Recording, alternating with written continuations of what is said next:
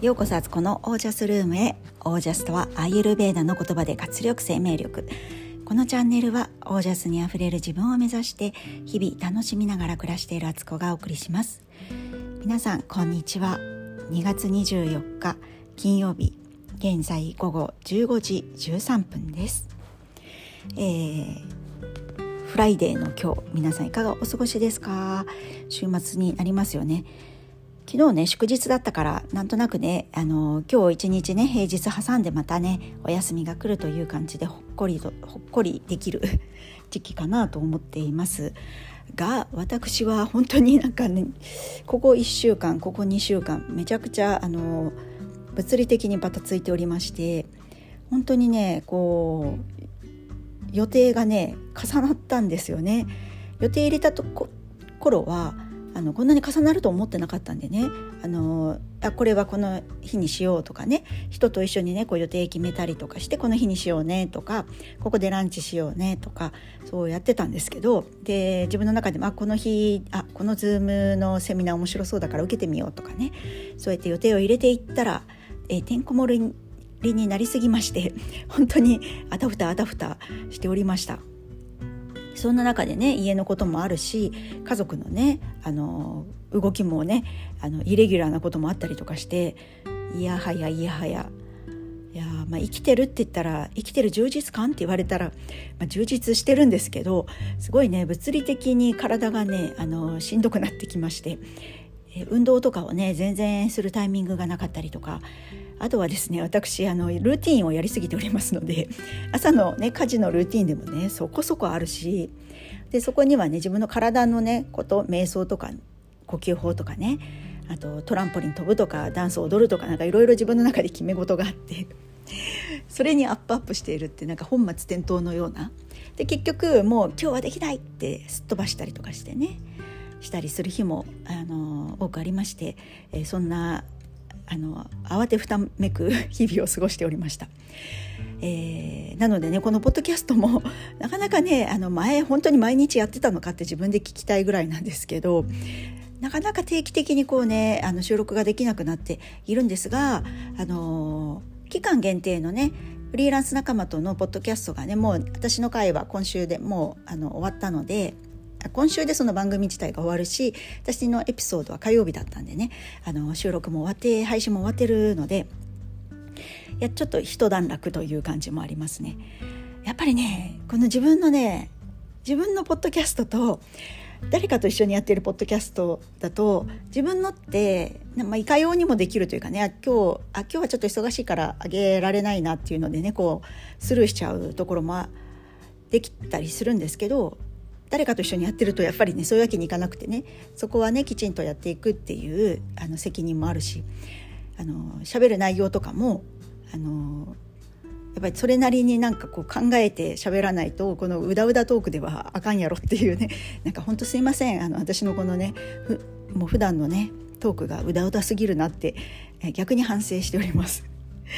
そうそういうのもあって結構緊張緊張するというかあのこの自分のポッドキャストはほぼ一発撮りで流してるんですよ。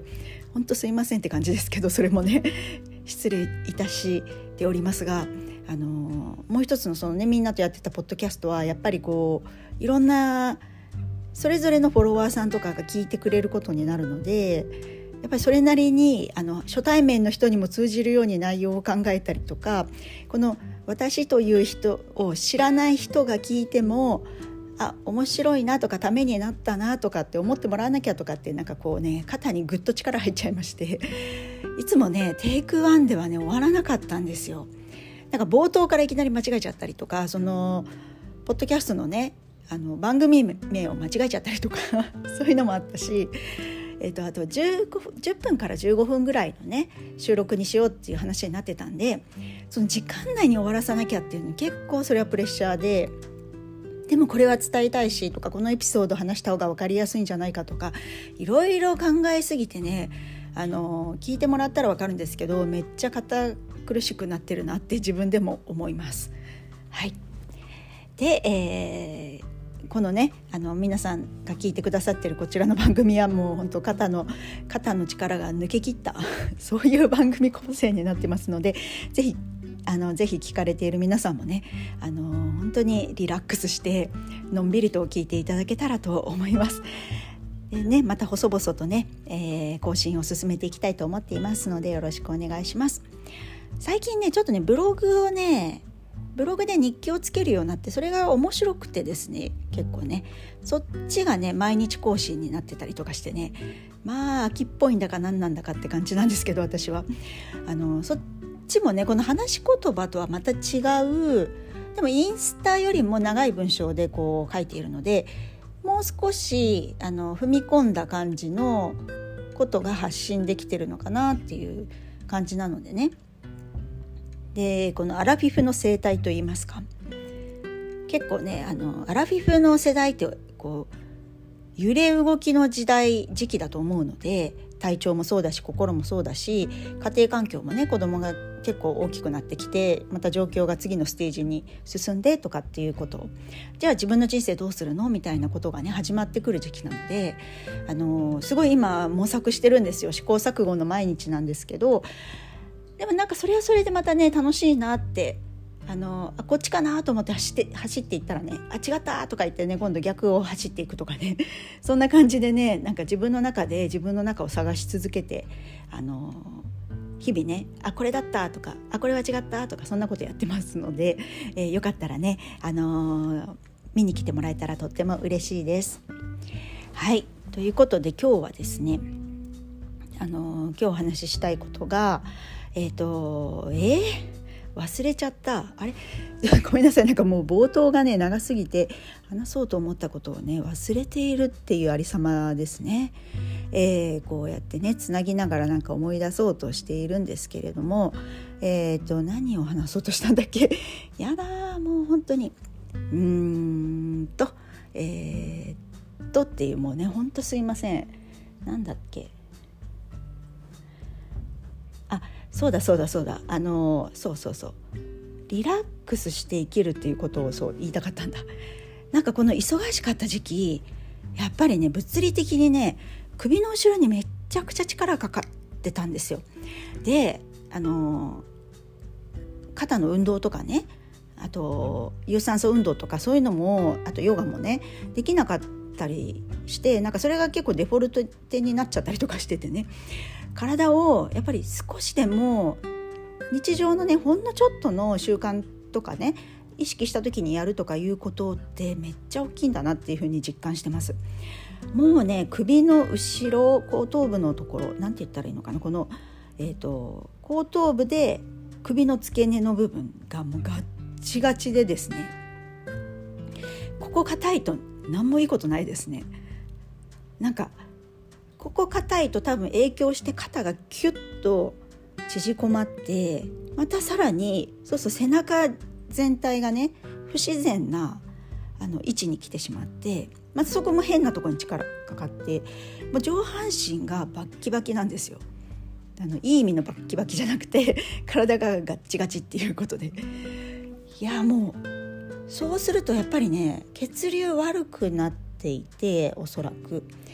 えー、頭にね血がね巡る巡ってんですけど巡り方がね緩やかじゃないなっていう。無理にねこうねポンプで吸い上げてるみたいな感覚というか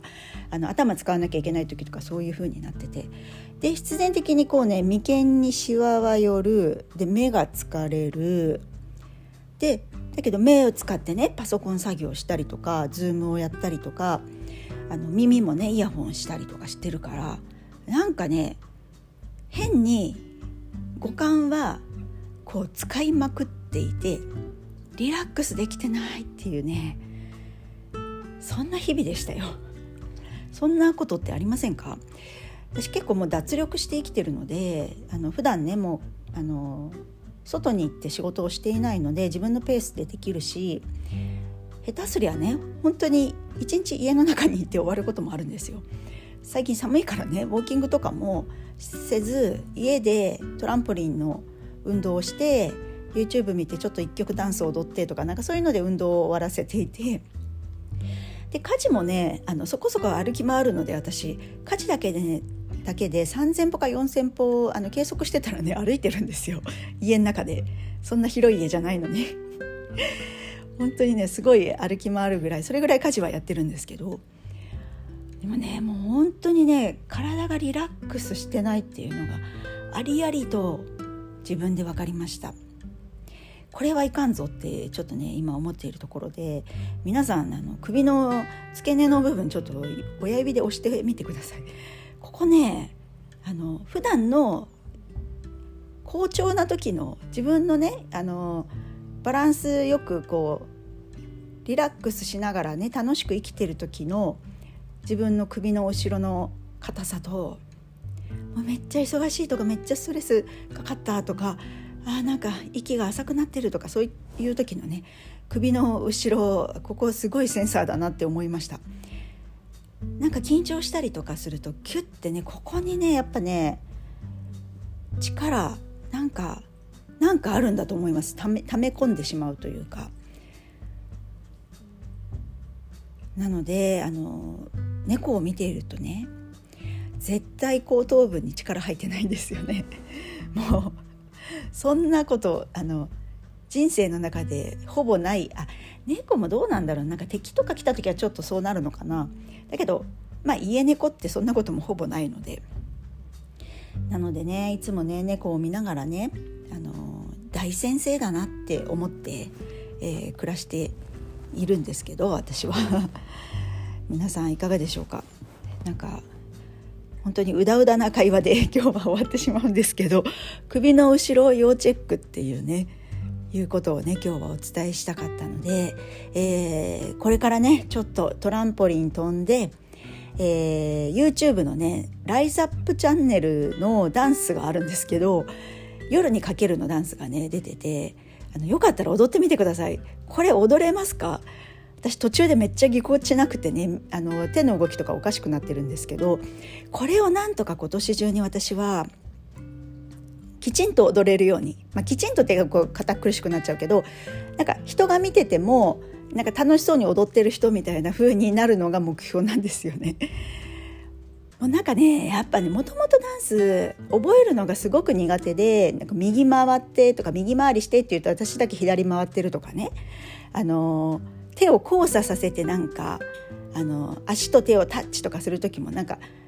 なんかおかしななんかおかしな組み合わせでやっちゃうとかねよくあのあるんですあったんですけど昔もね、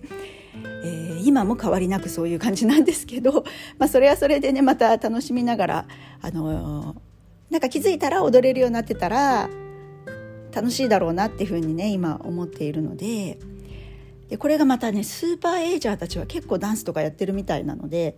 えー、私もね80歳で、えー、脳が1.2倍ぐらいに大きく成長していて足腰ばっちりみたいなね、えー、ご老人になりたいと思ってますのでそのためには、えー、アラフィフの今から、えー、ダンスをね踊り始めたいと思っております。はい。ということで今日はこんな話でした。最後まで聞いてくださってありがとうございます。えー、皆さんの暮らしは自ら光り輝いてオージャスにあふれたものです。オージャース向かいのマンションの人がうちを見て、えー、私が踊ってる姿見たら本当びっくりするっていうのはあの重々承知です。ではチャオ